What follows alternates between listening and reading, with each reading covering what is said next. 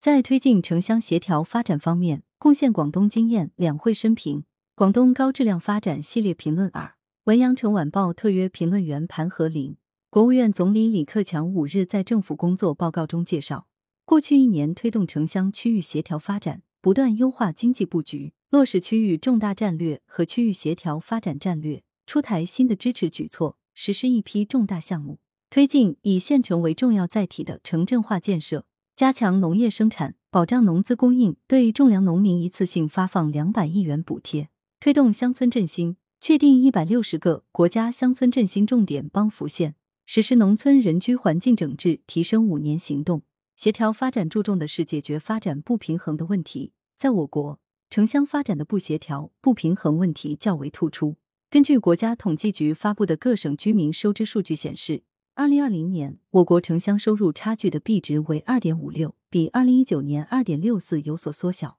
然而，这个比例在发达国家范围来比较仍然较大。在推进协调发展方面，广东客圈客点。二零一八年十月二十五日下午，习近平总书记听取广东省委和省政府工作汇报，对广东提出了四个方面的工作要求，其中第三点就是提高发展平衡性和协调性，要加快推动乡村振兴。建立健全促进城乡融合发展的体制机制和政策体系，带动乡村产业、人才、文化、生态和组织振兴，牢记嘱托，勇担使命。广东作为全国经济第一大省，在夯实经济发展基础、进一步实现高质量增长的同时，在推进协调发展、优化经济格局方面，同样可圈可点。根据广东省乡村振兴局的数据显示，二零二零年。广东城镇居民人均可支配收入五万零二百五十七元，农村居民人均可支配收入两万零一百四十三元，城乡居民收入比从二零一八年的二点五八比一，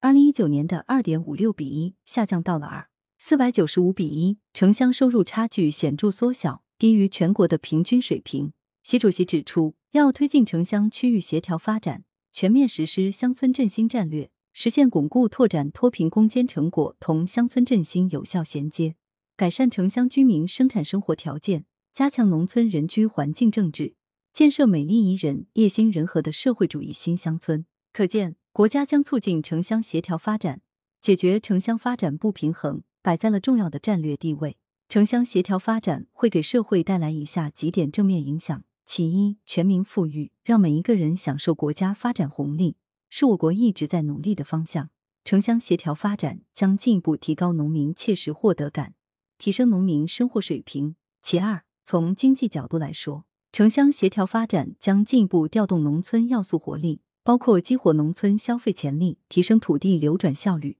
促进农业生产转型等等。以城带乡、城乡融合发展是广东经验，乡村振兴应当是在保护农村环境的前提下，以城带乡、城乡融合发展。这是广东城乡协调发展的宝贵经验。具体而言，农业是农村发展的根，只有进一步夯实农业基础，提升农业生产力，增强农业竞争力，才能带动乡村振兴，打造高质量农村。当年“三农”问题提出的核心，也是在于农业本身发展落后。农业发展首先要打破传统农业发展思想，创新农业经营方式，把小农户发展为家庭农场。把农户组织起来，成立合作社，共同闯市场。要想激活农业规模化生产，就必须要从土地流转入手。广东早在二零一九年就曾就加快农村承包土地经营权出台意见，旨在发展多种形式的农业规模经营，是全国的先行者。完善农业支持保护制度，按照增加总量、优化存量、提高效能的原则，加快构建新型农业补贴政策体系。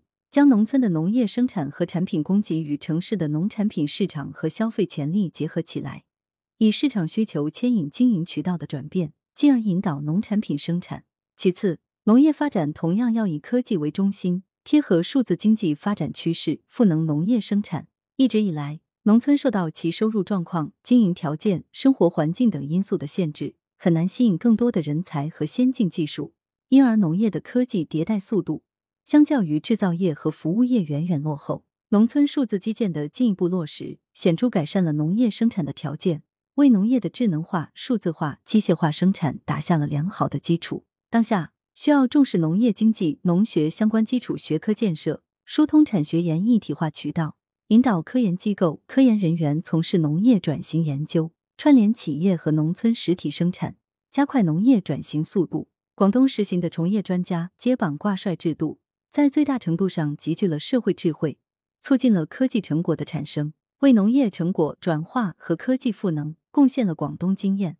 促进农业提质增效。重在统筹均等、精准和流通。均等就是要进一步落实基本公共服务的均等化，比如居民养老保险。广东是我国率先实现城乡居民养老保险的地区，目前已经基本建成一张覆盖城乡的养老保险网络。我国从二零零九年就开始试点新型农村社会养老保险，农村社会保障体系正在逐步完善。除此以外，农村公共服务水平的提升还可以充分借助数字经济的力量。包括探索建立数字乡村统一服务平台，简化农村社会保障服务申请流程，提升农村基层社会治理水平。精准就是要精准扶贫、高效扶贫，补齐农村发展的短板。当前，我国已经实现了全面脱贫，但是农村仍然有不少低收入群体需要得到精准帮扶。要从给予式扶贫转向开发性扶贫，推进新农村建设。用大数据技术精准收集低收入人群的切实需要，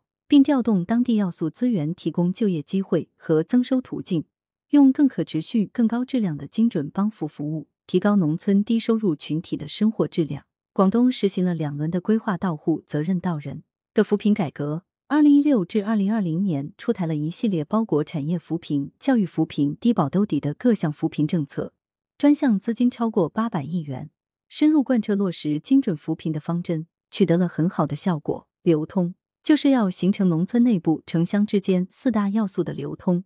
具体包括人力资源、土地资源、资本、技术资源。强行限制城乡人口流动的办法是行不通的。与其设置人口流动的壁垒，不如进一步促进农村人口的市民化，促进城乡人口流动，同时促进城市向农村的反哺。在农村人口密度降低的同时。引进规模化生产和机械化生产。不仅如此，农村内部的土地资源也需要进一步高效流通，稳步推进农村土地改革，为土地资源流转提供制度支持。与此同时，借助普惠金融等新业态，引导社会资本向农村流动，